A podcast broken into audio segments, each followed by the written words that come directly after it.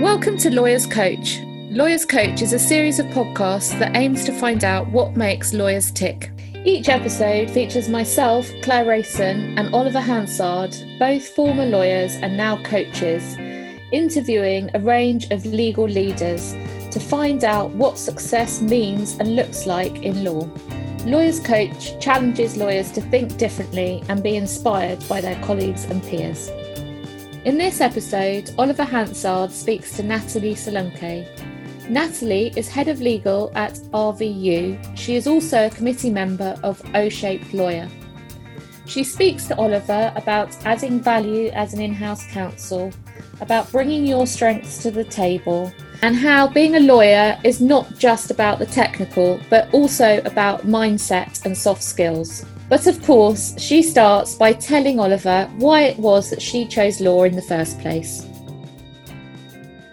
So it's funny, isn't it? Because I think the more you interview in-house or commercial lawyers, the more you realise how far they've forayed from their initial, idea of what law was. So I think for me, it was definitely about sort of being a justice in the world and actually being there to help, right the wrongs of the world, which I think is probably naive, but I think there's definitely an element of that that still lives true, despite me having this kind of city training contract and becoming a corporate commercial lawyer. So it was definitely all about just wanting to give a voice to what's wrong and right those wrongs. So how did you go about that? Where did you first get the idea of studying law? Is it sad that I would have started to apply to university around the same time that Ali McBeal was massive on TV? One of many. I'd like to think that it wasn't the unisex toilets and breaking out into dances. I think the way that lawyers kind of carry themselves, they seem to have this view of the world that other people don't. And I think I was quite sort of interested in knowing a little bit more about what it was like to have a lawyer lens of the world and, see risk and see opportunities sort of, for justice in places that, you wouldn't necessarily as kind of just a normal person. And so you studied law at university? I did. So I studied English law and French law at Kent. So that had a year abroad studying French law at the University of Bordeaux. And did you enjoy the study of law, both in France and in England? At first, I remember thinking, is this ever going to click? And I think the good news is it did. But did I enjoy studying it? I think probably the first couple of years, not so much. And I think in my final year, which would have been my fourth year, I just relaxed a bit more. And just thought, I don't want it to just be a ticking the box learning process. I actually want to, in my essays and in my exams, kind of explore things a little bit more. I think I've never been very good at kind of tick box learning. And I think law degrees to some extent have to cover a certain, curricula to get you to that kind of basic standard to be able to kind of be let out into the world. But whether or not actually doing a degree in law actually gives you any ability to practice law, I think they're two very different things. So you weren't put off enough, shall we say, by studying the law. Then you went on to the LPC and then into your first job. Talk to me about those leaps from the academic study into actually practicing law. To me, I think a career in law, if you kind of want to be the sort of city lawyer, I think one of the best places to do that is London. And so there was never any kind of question about me coming to London. And I think I wanted to do my LPC there for a year first to get to know the city, because I'd never really spent much time in London, so that when I started my training contract I'd feel a little bit more familiar, as it were. And then while I was at Taylor Wessing, I was there for my training contract. I think I started 2007 and qualified 2009, so that would have been when we had one of our lovely recessions on the back of all of the toxic, subprime mortgages that were being sold at the time. Weirdly enough, during my training contract, I did quite a corporate heavy training contract, private equity, public institutions and markets. But one of the seats that I did was in banking.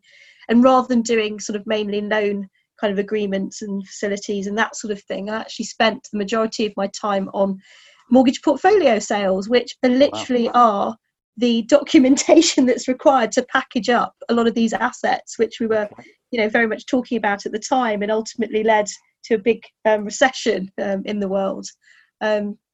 So my final seat was in trademark, so that was quite fun. But ultimately, it was kind of very apparent by the end of my training contract that having done such a corporate heavy training contract and there being literally no jobs in the city, I think there were kind of trainee swaps between firms, but there was nothing on the open market other than one job at Red Law in intellectual property. I think that was literally it. It was a bit worrying, really, and I wasn't really sure what I was going to do. And you know, I wasn't. But still determined to stay in the law at that point. It was a difficult time, and I wasn't really sure what there was that was going to be out there in the type of law that I wanted to do. So I actually did entertain a change of career to become an insurance underwriter. I actually did get down to the last kind of four for British Insurance and Chaucer. But I guess luckily for my legal career, I stumbled across a couple of jobs that were in-house. I think one was at FTSE and the other was at Travelex. And so the Travelex role was a 3-month sort of temporary contract. And I just kind of took a chance on it and thought, if I can get this, I would love the opportunity to work in that environment. And how did you find that transition from the law firm into business? Did you, firstly, I suppose, did you feel like you were adequately trained as a lawyer to practice as a lawyer in a business? I think the answer is no. And I think when you haven't been kept on by a company, or you've been let go by a company, if we look at it that way, it really does knock your confidence. And I don't think you should underestimate that. And I think, you know, we need to talk about it a bit more because it happens. It's happening to a lot of people in particularly COVID at the moment. Time. Yeah. So I guess going into to my role as an NQ, I was so worried that I didn't have anything to add or bring to the table that I thought, well, you know what? I need to justify why I'm here, and I need to show that I can actually add value. And if I can add value, hopefully then the business will find me valuable. And, you know, the fact that I'm kind of picking up the law as I go along, and I'm kind of trying to kind of, you know, learn on the job almost, is, you know, something that kind of started to drive me and drove my development and my career ultimately, because I think, you know, taking even the most simplest tasks, I did kind of dissect them to the most basic level. I remember one of the things, it kind of, you know, it shows what sort of a geek I was then. I remember saying to myself, okay, so most people leave at 5:30. If I do an extra 2 hours work every day, I'm going to propel my growth such that, you know, I'll be so many more kind of months qualified than I would be if I just did my kind of 9 to 5. And that's how kind of worried I was, but I think it ultimately did pay off, because I think it taught me a really good methodology, I guess, for dissecting or, you know, taking apart problems and really trying to provide solutions in a way that was backed by knowledge. So are you able to recall the difference in the style of working in-house versus private practice? I think being in private practice I didn't find particularly empowering. I almost felt it was the opposite, because I think there is a certain structure in which you have to fit in. And I remember a comment from one of the associates that I was working with when I was a trainee, who just, you know, who didn't really like me because they basically thought I was a little bit too big for my boots. And I think it's funny because you're being trained up as a law student, you see all these people behaving a certain way. You know, you think that you get almost overtrained for something, and you think that you're going to be able to bring all your great ideas and all this intelligence that you've accumulated and that you are to the table. And ultimately, all you're doing is paginating a bundle, or all you're doing is changing 2 lines in a standard template. And I think it's quite disappointing as a law student and then a lawyer, because you've got all this stuff you want to kind of give, but you can't always give it. So I think actually in the in-house environment, I think there's more scope to actually bring all the value you can bring to the table, because like anybody else who's there in the business, you're here to kind of make this commercial enterprise work. And so whether it's your legal brain or just you having some sort of common sense or something to bring to the table actually is something, and it is actually enough. And I think in private practice, I think there was always that pressure that you are a lawyer, you do lawyer stuff. Whereas I think in-house, it's like, yes, you are a lawyer, but you're actually part of an ecosystem that's trying to create something that's got nothing to do with law. So you may bring your spectacles, your legal spectacles with you, and you're looking at the world with your risk kind of legal view, but you're there to kind of support the enterprise and doing what it needs to do. And, you know, somebody you're speaking to in the business doesn't know if you're speaking as a lawyer or speaking with common sense or speaking as you. You're just you. I think the inference of what you're saying is the private practice way of delivering legal services is underutilizing the skills and talents of the fantastically bright people that are coming through the system. Completely. And I think it's so that's the disappointment of law almost, is that, you know, it should be so many things to so many people. It's a shame that we've got all these really smart people in these like amazing offices that don't feel they can bring them their whole selves to work. And I think this is what kind of, you know, gets me going is, you know, even in some companies where you're in-house, you won't be able to do that because it really depends on corporate culture. So you're finding your feet at Travelex and move to Vendor, where you get your first leadership role in a legal function. Yeah. How was that? How was taking on the extra responsibility of leadership for you? It was funny. It was absolutely petrifying because I was only 2.5 years qualified at the time. And actually back then, I think it's more common now, you're seeing more startups take on more junior lawyers, which is, you know, great for them because it's a great experience. And it can be done because, you know, I did it and, you know, the company, you know, survived. I didn't really do anything to mess it up. But I think I remember on the move from Travelex to Vendor, having quite an off-the-record conversation with the existing GC head of legal going, look, I'm not sure I can actually do this. You know, the job description seemed okay, but actually from interview, it's a much bigger role than the job description really says. I'm not sure I can do it.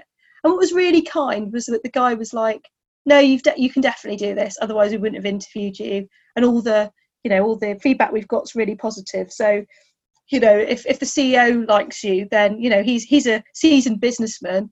You know, he's not going to take you on if he doesn't think you can do it. And I just thought, you know what, I'm going to trust what I'm hearing here and I'll give it a go. And, you know, funnily enough, I think, you know, yes, okay, I didn't have all the experience of, you know, a 7-year, 10-year PQE lawyer that, you know, you would have normally hired in that kind of role. But you kind of do learn where you have strengths and you bring those strengths to the table, and where you've got weaknesses, you try and learn and you try and plug those gaps. And, you know, I think we were looking to do a listing on AIM. Nobody had done a listing on AIM in the management team, so I was no less qualified than anybody else going through that process. Equally, when we eventually sold the business because the AIM listing didn't go too well, i.e. we didn't list in the end because we couldn't get the funding, that was a situation that none of us had been through before. And, you know, I think, yet again, we put so much focus on our PQE. I mean, normal people don't know what PQE stands for yet. When you're a lawyer, that's what defines you, and that's what... Yeah, it's critical. Paid. Yeah, you're right, yeah. Yeah, you get paid a certain amount because of your PQE, or you can go for this job because you've got a certain PQE. And to be honest, you could be a really crap lawyer who's got 20 years experience, or you could be a really great lawyer with 5, and you could probably do the same net effect on a job. So it definitely should be more about what you can bring to the table. Experience, I think, is really good and really important, but equally, I think it's ability and a certain mindset that I think I hire and I respect in companies that hire in that way. And how did that feel, being the only lawyer in a leadership team? I think I just got on with it. I think that's all you can do. I think it's not trying to frighten yourself with you're being the lawyer in the room. Yet again, you're a person that's been hired to do a job, and you've been chosen to be at that level. So don't be worried that you're not, and just get on with it. And I think, you know, you are the only lawyer there, so you are bringing a unique set of skills that other people don't have as their focus. You know, one of the things that's really important at that level is to make sure you kind of leverage your network and have a really good group of people around you. And I think that was something I built actually very early on from my days at Travelex, was that networking piece and making sure you've got really good lawyers in the areas that you need them, that you can call upon to help you. And you've built legal teams on a few occasions. How do you approach doing that, building the right legal team for a business? For me, it's about really understanding what you need. And I guess you need to understand what you've got before you know what you need. And that's the talent that you've already got, as well as, you know, listening to the business and the business needs, and, and kind of forming that opinion and view. So I guess, that's probably the methodology. I think in terms of what I hire, I think I've already hinted that it's more based on mindset, that propensity to just want to do the right thing, that curiosity, that thirst for just trying to appreciate and enjoy what you're doing, because I think those are the people that tend to thrive with me. And how about people who are prepared to take risks and maybe even, dare I say it, as a lawyer, make mistakes? Is that important to you? I think it's important that people are able to be honest about what they are and what they've done. And I think, people can make mistakes, that's fine, but, come clean quickly and try and, come up with a way of sort of making it better, and also learn from that mistake. Because if you keep making the same mistakes, then I don't have a lot of respect for that. One of the things I know you're heavily involved in is the O-Shaped Lawyer program. Could you describe that for me and give a little background about how that program came about? The guy that founded it is a guy called Dan Kane, who's one of the general counsels at Network Rail. And it was actually based on an internal program that they were running for their legal team. And I think, one of the things that Dan had picked up on was that, some people still had the mindset that they were just here to be kind of great technical lawyers and weren't really engaging more holistically in the business. And so I think what then became almost a kind of behavioural training programme for his team has become something a bit wider, because actually one of the things they recognise is that, we're not really trained well as lawyers to kind of focus on these softer skills and behaviours. And there's a lot that's put on, really knowing the law and not getting it wrong. And that's all very well. And I think you do have to be a good technical lawyer, that's by the by. But in order to be a really successful lawyer, and also to make it a more interesting and better profession for everyone, is actually kind of making sure that people are also human as well as lawyers. So I think it was back in the summer of 2019, Dan and I were at a conference, we were sort of having a bit of a chat, and I think he'd sort of decided then we'll make it more of a movement. So ultimately, in a corny way, it's to make the legal profession a better place for everybody involved. And we want to show that with more of an emphasis on rounded individuals and a rounded approach, the formation of lawyers and legal professionals, ultimately its customers will have a better service, and it will be a more diverse, inclusive and healthier environment. And actually it will keep the profession being, or will project the profession back into a place where it will be seen as something that people want to be part of, and not something that after a few years they want to run away from. So we've been doing a bit of research with the in-house community, general counsel, and we've been looking at sort of private practice firms, law schools, universities, all those sort of different kind of entry points for different kind of interactions with the training and development of lawyers. And we're looking at how we can sort of look at each of those kind of players in the legal kind of ecosystem, say, well, what can you be doing more to make this all those things that we've just described? And so we've kind of got this O-shaped framework that talks about these different qualities that are kind of skill and mindset bases and behaviours that we've done the research on, that we all would sort of recognise that is actually important. And so now it's a case of, well, how do we start to embed this into the world of law, be it at the law school kind of entry level, or be it when you're kind of, in private practice and you're interacting with your clients, how should you be behaving to make those interactions more pleasurable, more fun, and ultimately to make it a more sustainable sort of profession. And are the law firms involved in the programme? Yes, they are actually. And so we're doing a bit of a kind of a pilot with a number of different law firms where, certain GCs are kind of piloting this sort of, almost this sort of 360-degree feedback kind of process with their firms, and sort of assessing it against sort of a framework of behaviours and skills, so that, it's showing how, certain interactions, rather than just looking at them, in a very black and white sort of way, actually sort of overlaying it with these kind of ideas of these skills, behaviours, practices, and sort of saying, well, could you have done that in a different way? Would you have achieved more out of having an interaction that, had a bit more empathy in it? And are you almost by implication saying to some of these law firms that you know what, some of your behaviours aren't quite where they need to be? I think so. I think it's basically saying, look, you know, don't be afraid and give this a go. And it's through like sort of experimentation and collaboration that, you know, hopefully the way that law firms interact with their customers can be reimagined a little and service delivery can be looked at in a different way. So if you looked at where you are in the round and your career thus far, in the lens of your desire for justice in the world as your goal at the beginning, how successful do you think you've been thus far? I mean, probably not as successful as I wanted to be in the traditional view is what, I guess, driving for justice means.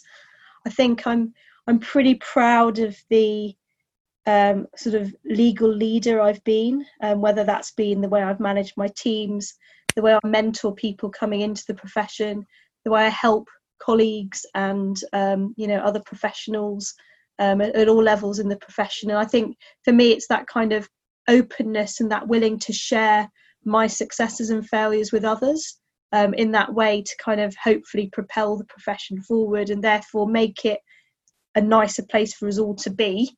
I guess I'd be pretty proud of myself for that, but it's not quite the way in which I envisaged it. But I think it's almost, it's a fight for justice in law, which is, you know, is the legal profession giving the right opportunities to the right people? Is it living up to what it should do? And I think the answer is it hasn't been, but if I can help influence that in some way, then I'll feel like there's some success there.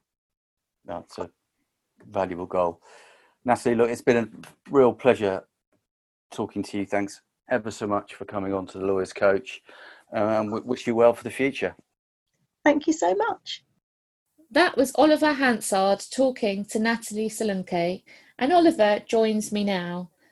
Oliver, fascinating conversation with Natalie, and you can just sense the passion that she's got for everything that she does. But I just wanted to talk to you a bit about O-Shaped Lawyer, because that for me is something that, you know, really for me struck a chord. We hear time and time again that being a lawyer is not just about the technical, but really lovely to see a movement that is actually doing something about it and that's actually waving the flag for those soft skills and those mindsets that really move a lawyer from being just a good technical lawyer to a really great partner.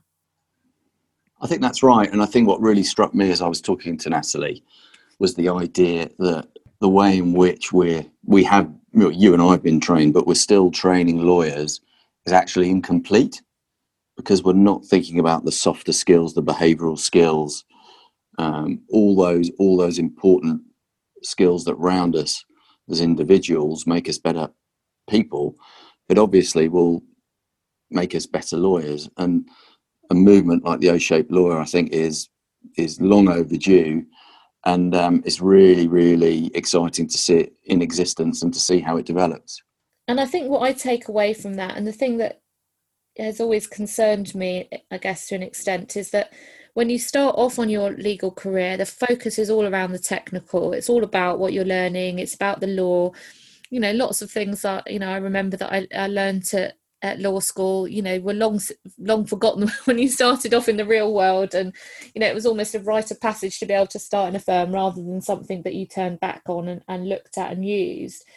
And introducing those soft skills early on has to be right for me, because I think if you put it up there in terms of importance with contract law, with tort, with whatever else it is that you're learning, you have that appreciation for the need to have that skill, and you work on it throughout your career. Because I think what tends to happen is you kind of come across those soft skills later on in a career, and you know, some people are open and embrace those, but some people think, well, I've got this far without them, why should I need them now?